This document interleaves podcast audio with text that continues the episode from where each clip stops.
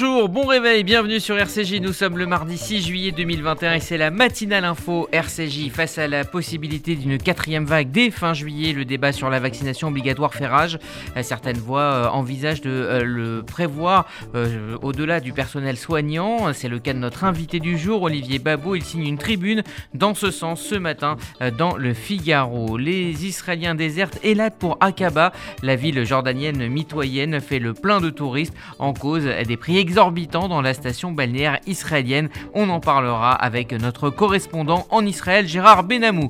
Bonjour Margot Siffer. Bonjour Eddy, bonjour à tous. Il est 8h passé euh, de 50 secondes et on démarre cette édition avec le journal. La matinale info, Rudy Saad. Le Premier ministre israélien Naftali Bennett s'est entretenu pour la première fois hier avec Vladimir Poutine. Naftali Bennett a salué le lien historique qui unit le peuple russe et le peuple juif. Il a également remercié Vladimir Poutine pour son rôle dans le maintien de la stabilité régionale et pour son aide dans la libération des prisonniers. Les deux hommes ont aussi euh, discuté de plusieurs questions sécuritaires et politiques. Ils ont convenu de se rencontrer prochainement. Le Premier ministre israélien qui souhaite des enquêtes sur la durée de l'efficacité des vaccins. Deux études médicales sur les vaccins ont été demandées par Naftali Bennett au ministère de la Santé. L'une d'elles examinera l'efficacité du vaccin au fil du temps. Elle portera sur plusieurs catégories d'âge et sur plusieurs états de santé. Quant à la seconde, elle examinera l'immunité cellulaire sur la durée. Et pour l'heure, le ministère de la Santé s'est prononcé quant à l'efficacité euh, du vaccin face au variant Delta. L'efficacité du vaccin Pfizer contre le variant Delta est inférieure à celle contre les variants précédents. Le sérum serait toutefois efficace à 93% pour prévenir les hospitalisations et les formes graves de la maladie. De son côté, euh, Boris Johnson annonce la fin du masque obligatoire euh, donc au Royaume-Uni malgré la progression du variant Delta. Boris Johnson se repose à présent sur la responsabilité individuelle de chacun. Il a annoncé hier la fin de l'obligation du port du masque et de la distanciation sociale. Ces nouvelles mesures s'appliqueront en Angleterre dans deux semaines, c'est-à-dire euh, dès le 19 juillet. Une décision contestée par l'opposition qui la juge imprudente face à la crainte d'une nouvelle vague. En France, l'hypothèse d'une vaccination obligatoire pour le personnel soignant se précise. Jean Castex recevra jeudi à Matignon les représentants des associations d'élus à ce sujet. Quant au Conseil national de l'ordre des médecins, il se dit prêt à accompagner la mise en place de l'obligation vaccinale. Par ailleurs, le taux d'incidence remonte chez les jeunes. Il est de 52 pour 100 000 habitants chez les 20-29 ans.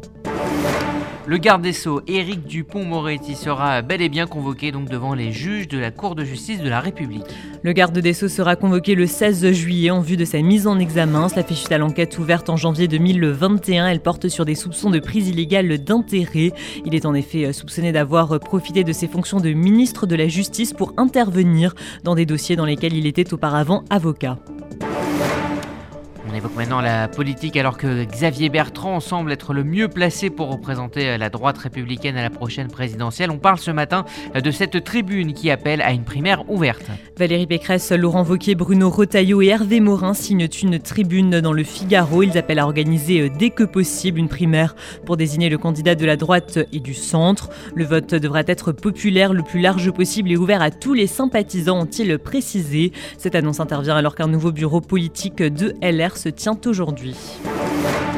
Fin du suspense dans une heure tout juste hein, pour les bacheliers qui connaîtront donc leurs résultats. Admis en rattrapage ou refusé, dès 9h, les 715 000 candidats au bac nouvelle formule découvriront leurs résultats. Ils pourront les consulter en ligne ou sur les panneaux d'affichage situés dans la cour de leur établissement part maintenant au Nigeria où 140 lycéens ont été enlevés dans leur pensionnat par des hommes armés. Deux hommes armés ont envahi un pensionnat de l'État nigérian de Kaduna. Ils ont kidnappé 140 lycéens sur les 165 qui dormaient dans l'établissement. 25 d'entre eux ont donc réussi à s'échapper. Il s'agit de la troisième attaque d'ampleur dans cet État depuis trois jours. Dimanche, huit employés d'un hôpital ont également été kidnappés. En Floride, le bilan s'alourdit à 28 morts et 117 disparus après le drame de Surfside. Les opérations de recherche qui ont été euh, interrompues le temps de la démolition du reste de l'immeuble ont repris euh, hier matin. Les chances de retrouver des survivants sont désormais proches de zéro, en cause de la tempête Elsa et les vents violents qui sont prévus pour euh, aujourd'hui en Floride. C'était jour pour jour, il y a 83 ans, le 6 juillet 1938, la conférence d'Évian sur les réfugiés juifs s'ouvrait jusqu'au 15 juillet. Elle était organisée à l'initiative du président des États-Unis Franklin Roosevelt. L'objectif pour les représentants de 32 pays, trouver une solution à l'arrivée massive des immigrants juifs persécutés en Allemagne et en Autriche. Aucune mesure concrète ne sera toutefois prise. Les nations ont en effet les unes après les autres mis en avant les raisons de leur incapacité à offrir l'asile aux réfugiés. On parle maintenant euh, de théâtre. On connaît le successeur d'Olivier Pi au Festival euh, d'Avignon, festival qui a débuté hier. Olivier Pi s'apprête à tirer sa révérence. Il sera remplacé dès septembre 2022 par le metteur en scène portugais Thiago Rodriguez. Il sera le premier étranger à la tête du Festival d'Avignon depuis sa création en 1947. Après le théâtre, le cinéma, c'est le jour J pour le Festival de Cannes. Le Festival de Cannes ouvre ses portes aujourd'hui et jusqu'au 17 juillet. Doria Tilly a été choisi pour euh, présenter les cérémonies d'ouverture et de clôture.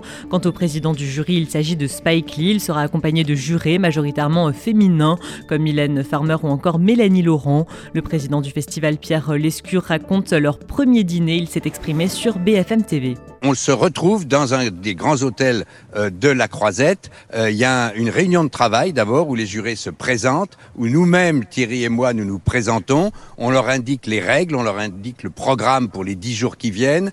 Euh, ils peuvent poser toutes les questions qu'ils veulent. On leur indique déjà comment doit se construire un palmarès, par exemple, règle, règle absolue. Il ne peut pas y avoir, il ne peut plus y avoir depuis quelques années de Palme d'Or ex aequo, et la Palme d'Or ne peut pas être matchée avec un autre euh, prix. Donc, euh, vous pouvez peut-être commencer par la Palme d'Or le jour où on fera la délibération, euh, à quelques heures de la clôture et de la remise du, de l'annonce du palmarès. Et puis, vous pouvez ensuite dispatcher vos prix et, et faire quelque chose d'intéressant.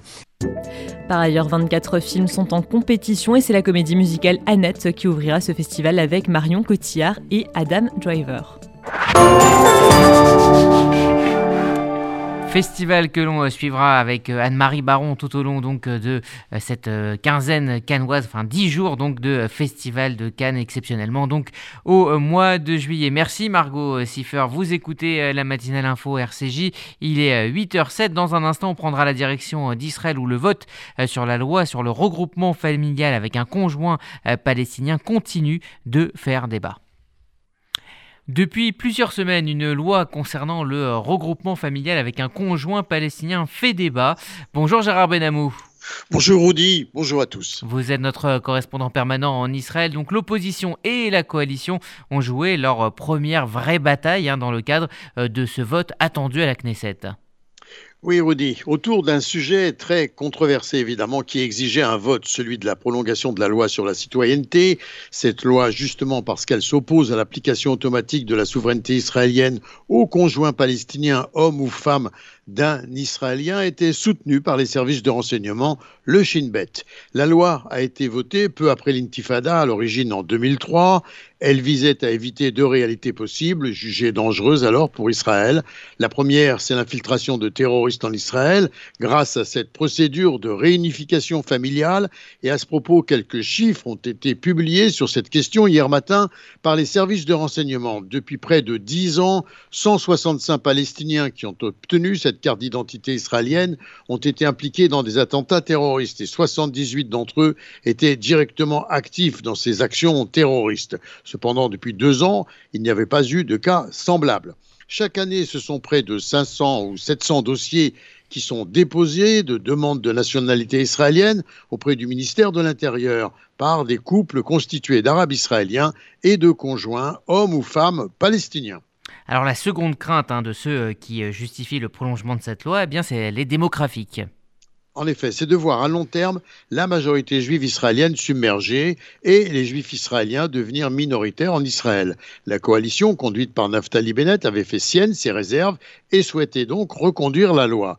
Toutefois, l'opposition à droite conduite par Netanyahou, qui à l'origine avait soutenu cette loi pourtant, s'est déclarée contre ses propres convictions et s'affirmait jusqu'à hier prêt à voter contre pour tenter de faire tomber la coalition de Bennett. Toutefois, là aussi au sein du Likoud, il existait hier encore des divergences quant à voter ou pas pour cette loi. Enfin, pour compléter le dossier et apporter un peu plus de complexité encore cette année, un parti arabe, RAM, qui soutient la coalition gouvernementale mais s'oppose malgré cela à la loi pour ne pas permettre la confiance de milliers, pour ne pas perdre, pardon, la confiance de milliers d'Arabes israéliens et leurs époux ou épouses palestiniennes et qui souhaitaient donc profiter de leur mariage pour acquérir la nationalité israélienne, eh bien, Ram s'opposait à la loi.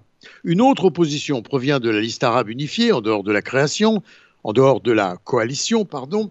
Enfin, à l'intérieur même de la coalition conduite par Naftali Bennett, le parti Meretz refusait de voter le prolongement d'une loi à laquelle il s'opposait par principe. La coalition avait donc besoin de l'aide de l'opposition pour surmonter ses propres divergences au moment du vote et reconduire cette loi.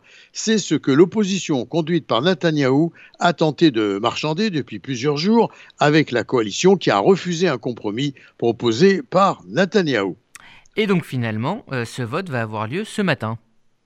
Eh bien, ce vote a eu lieu ce matin après une très longue nuit, euh, justement, ça se ressent, euh, mon cher euh, Rudy. Et, en fait, le vote n'a pas fait tomber la coalition, comme l'espérait Netanyahu et l'opposition, faute de la majorité suffisante pour représenter la défiance, 59 pour et 59 contre, mais il a barré la, la route à cette loi sur la citoyenneté, la coalition ne pouvant obtenir la majorité espérée. Quant à Ayelet Chaket, dans la coalition, elle était parvenue pourtant à faire valoir un compromis, ce qui autorisait Meretz et Ram à voter pour la loi, mais pas suffisant pour contrer l'opposition. Quant à Netanyahu, il a voté avec les partis arabes, donc contre la loi. La loi n'est pas passée. Le député Chikli, également du parti Yamina de la coalition, a voté contre son parti. On évoque maintenant euh, le drame de Surfside en Floride. Un seul rescapé, un adolescent, a été extrait euh, des décombres. Oui, et dès les premières heures des opérations de secours, aucun autre survivant n'a été retrouvé depuis, malgré la mobilisation des sauveteurs venus de nombreuses sources, aux États-Unis et même d'Israël et du Mexique. Les forces de Tzal ont élaboré une nouvelle technologie de dimension 3D capable de localiser chaque personne qui a disparu avec précision et comment il serait possible de récupérer ces disparus de la manière la plus efficace. Ce système est le fruit d'une très grande quantité d'informations recueillies sur place et recoupées. On évoque tout autre chose maintenant. Les Israéliens en quête de sites de vacances à proximité, en Israël même, se sont précipités vers la ville d'Elat.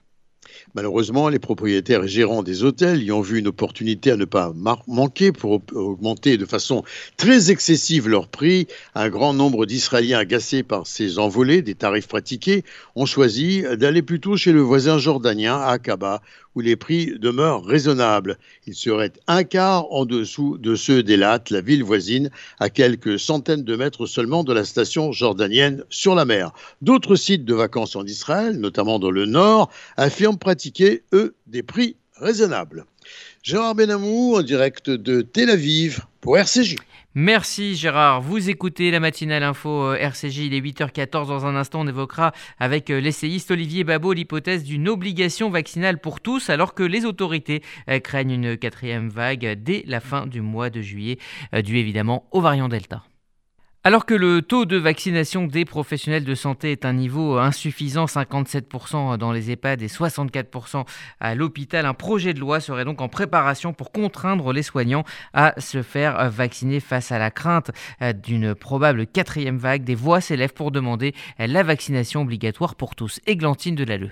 Dans un contexte où la campagne vaccinale ralentit et où le variant Delta progresse, l'exécutif multiplie les consultations sur la vaccination obligatoire des soignants des EHPAD et hôpitaux.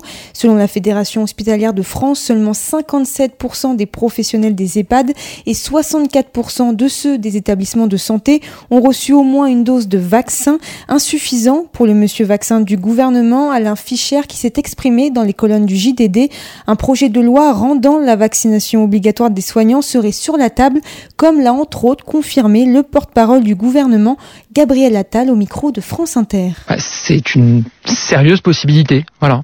Le Premier ministre l'a dit on échange avec les formations politiques. Moi, je ne veux pas préempter les discussions qu'on a euh, avec eux. Si on les consulte, c'est précisément pour tenir compte de ce qu'ils nous disent. Mais on constate quand même qu'il y a un certain consensus qui se dessine autour de euh, cette idée, euh, chez les formations politiques, mais aussi chez les scientifiques et chez les Français quand on regarde les études d'opinion et les sondages. Un projet de loi qui pourrait donc être présenté avant la fin juillet, principalement dans un contexte où la possibilité d'une quatrième vague est de plus en plus probable. Pour rappel, quatre vaccins sont déjà obligatoires pour les personnels des hôpitaux et des EHPAD, la diphtérie, le tétanos, la poliomyélite et l'hépatite B, très remonté il y a quelques jours en évoquant le récent cluster du variant Delta dans un EHPAD des Landes. Jean Castex a martelé l'urgence de rendre la vaccination obligatoire pour les soignants. Je suis comme toutes les Françaises et tous les Français choqué, je l'ai dit, dans le département des Landes.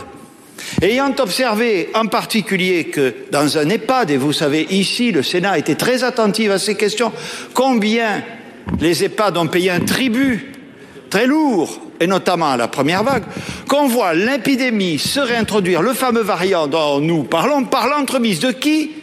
De celles et ceux dont c'est la vocation de protéger et de soigner les résidents. Ça n'est pas admissible je le dis de la façon la plus claire. Mais un politique a annoncé vouloir aller plus loin que ce projet de loi au micro de RTL. Le patron du Modem et au commissaire au plan François Bayrou a exprimé dimanche sa peur d'un variant du Covid qui frapperait les enfants en bas âge et a donc plaidé pour la vaccination obligatoire pour toute la population. Depuis le premier jour de l'épidémie, et ça m'a valu bien des polémiques, euh, j'ai pensé que la seule issue était la vaccination. Euh, et je pense qu'un jour ou l'autre, dans un pays où je, vous le rappelle, chaque bébé qui naît reçoit 11 mhm. vaccinations obligatoires. Dans un pays où pour aller dans euh, un département français, la Guyane, il faut être obligatoirement vacciné euh, contre la fièvre jaune. autrement dit, la vaccination, ça fait partie de la vie et c'est probablement la conquête médicale avec l'hygiène la plus importante depuis le début des temps. Et c'est un Français, euh, Pasteur, qui l'a euh, inventé. Alors, et donc, moi j'ai toujours pensé que ça finirait par euh, la décision collective de rendre la vaccination obligatoire. Autre sujet sur la table, le gouvernement a aussi mis en garde contre une fracture vaccinale entre les vaccinés et les non vaccinés. Pour cela, un durcissement du pass sanitaire pourrait aussi voir le jour. Églantine Delalleux. Et pour en parler, nous sommes en ligne avec euh, l'essayiste Olivier Babot, président fondateur de l'Institut euh, Sapiens et auteur du Grand désordre numérique chez Bûcher-Chastel. Bonjour. Bonjour. Merci d'être avec nous euh, ce matin. Alors donc vous publiez une euh, tribune euh, dans le Figaro donc ce matin dans laquelle vous militez pour une vaccination obligatoire pour tous. Vous dites que une santé négligée n'est pas seulement un choix individuel, c'est un problème pour le reste de la société. Oui, c'est pas de gaieté de cœur hein, que je prends ce genre de position. Moi, je suis pour le minimum d'obligations possible, je suis pour la liberté individuelle et c'est très important euh, dans, ma philosophie, mais il y a un moment où il faut reconnaître qu'on est tous dépendants les uns des autres.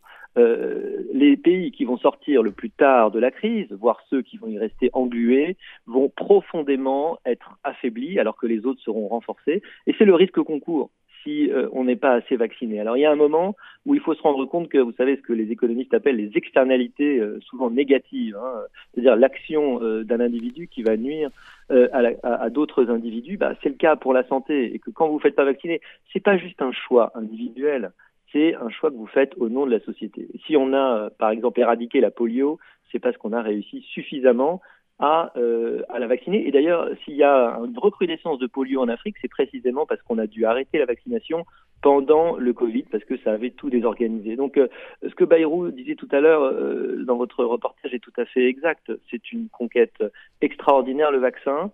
Et euh, si malheureusement la raison ne suffit pas, je crois qu'il faut des formes d'obligations. Et d'ailleurs, il y a plein d'obligations déjà auxquelles nous, nous souscrivons. Peut-être nous en avons pris l'habitude, mais ce vaccin obligatoire en serait une de plus, mais, mais pas la plus importante. Alors effectivement, dans votre euh, tribune, hein, vous alertez sur les conséquences économiques, notamment d'une sortie de crise trop tardive, et vous allez même plus loin, vous dites que euh, la crise a renforcé les pays forts et affaibli les pays faibles, et que la France est dans le second cas. Est-ce que vous pouvez nous expliquer pourquoi? Ben, on ne se rend pas compte encore aujourd'hui parce que euh, avec les aides apportées par l'État, avec la création euh, euh, massive d'argent de, de, la Banque centrale, avec l'endettement qui, qui, a explosé, on a réussi à, à anesthésier en quelque sorte l'économie, mais c'est uniquement une anesthésie. Ça ne veut pas dire que l'économie n'est pas profondément touchée. les pays qui vont sortir plus tôt vont aussi avoir une capacité à reprendre leur part de marché à l'international plus vite, à redévelopper leur offre, et donc évidemment leur, leurs exportations et ceux qui vont partir plus tard, eh bien, euh, vont pouvoir euh, malheureusement voir accroître euh, leur dépendance vis-à-vis de l'étranger. Et, c'est notre cas. Hein. on est en, très grand déficit et en déficit croissant, en déficit commercial. cet affaiblissement, il existait déjà avant la crise. Et en réalité, la crise à beaucoup d'égards, elle n'a fait que rendre plus importantes les fractures, elle a rendu les, les différences plus grandes. Plus tard, on va sortir de cette crise, plus tard, on pourra faire repartir complètement l'économie, eh bien, plus faible on sortira de cette crise. Donc, il est vraiment très important d'être le plus rapide possible. Au niveau euh, des réticences hein, d'une certaine euh, partie de la population, euh, vous parlez d'une génération d'enfants gâtés. vous dites que certaines personnes ont oublié les bienfaits des avancées de la, science et que voilà, vous comparez évidemment aux sacrifices qu'ont fait les générations passées, notamment celles de, 14-18 ou, ou celles de la résistance. Hmm. Oui, j'explique évidemment, euh, euh, quand euh, nos arrière-grands-pères, on leur a dit à 20 ans d'aller se battre dans la boue des tranchées et d'y laisser leur vie, ils l'ont fait. Nous, on, nous demande un sacrifice de piqûres gratuites, qui évidemment est, est, nettement plus facile. En fait, il y a probablement deux raisons pour refuser le vaccin.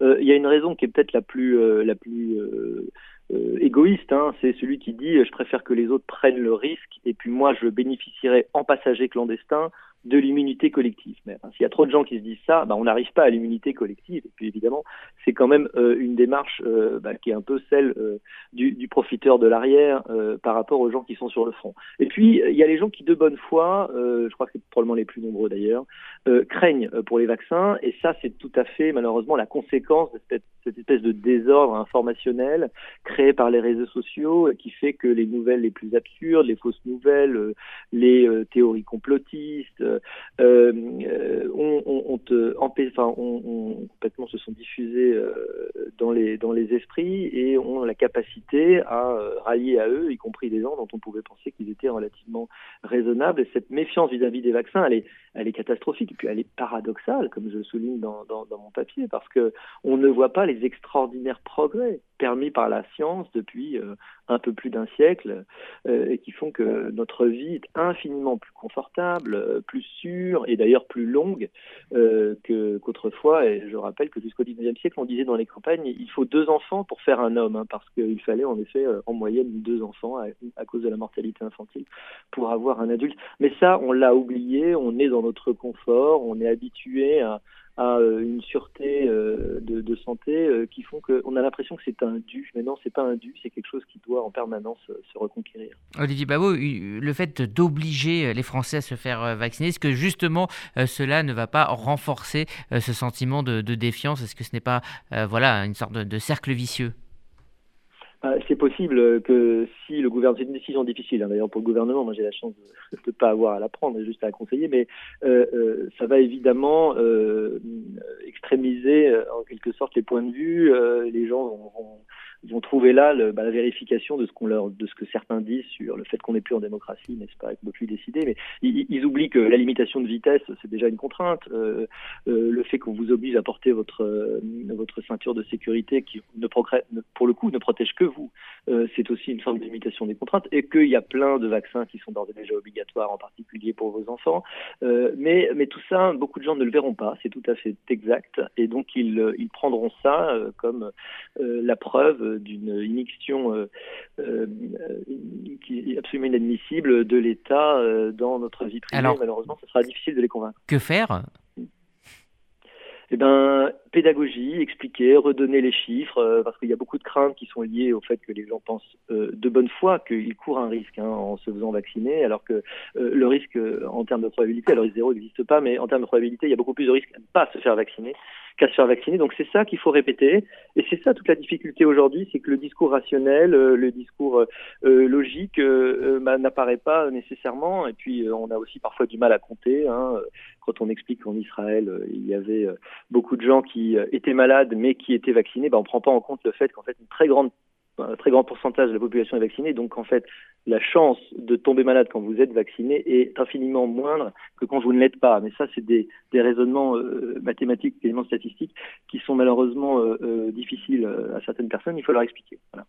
Merci Olivier Babot, président fondateur donc de l'Institut Sapiens et auteur du Grand désordre numérique, livre paru chez Bûcher-Chastel. Merci à vous et bonne journée.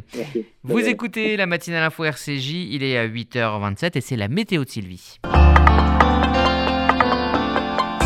Bonjour à tous. À Paris, de nombreux nuages, mais aussi quelques éclaircies, température comprise entre 17 et 22 degrés.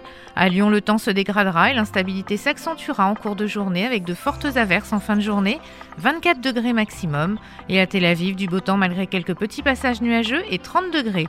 Bonne journée sur RCJ. Merci Sylvie, c'est la fin de cette matinale info RCJ. RCJ, vous le savez, ça continue en numérique via les applis disponibles sur Apple et Android pour la FM. Rendez-vous à 11h avec euh, Essentiel, les rendez-vous euh, société euh, de Laurence Goldman avec ce thème difficile, les femmes victimes de violences avec notamment Yael Meloul, avocate et copilote du groupe de travail en prise violence psychologique. voilà donc pour le programme avec également Juliette Hochberg, journaliste au magazine Marie-Claire pour évoquer ce euh, sujet et Diana Atia, la coordinatrice du réseau Ezra du FSJU. Je vous retrouve à midi pour RCJ Midi avec toute l'équipe pour votre tranche euh, d'information de la mi-journée. Puis à 13h en direct post-face avec Caroline Gutmann qui reçoit Stéphanie Dehorst pour son roman Les Heureux du Monde chez Albin Michel. Voilà pour le programme de la journée. Journée que je vous souhaite excellente sur RCJ. RCJ, rendez-vous à 11h.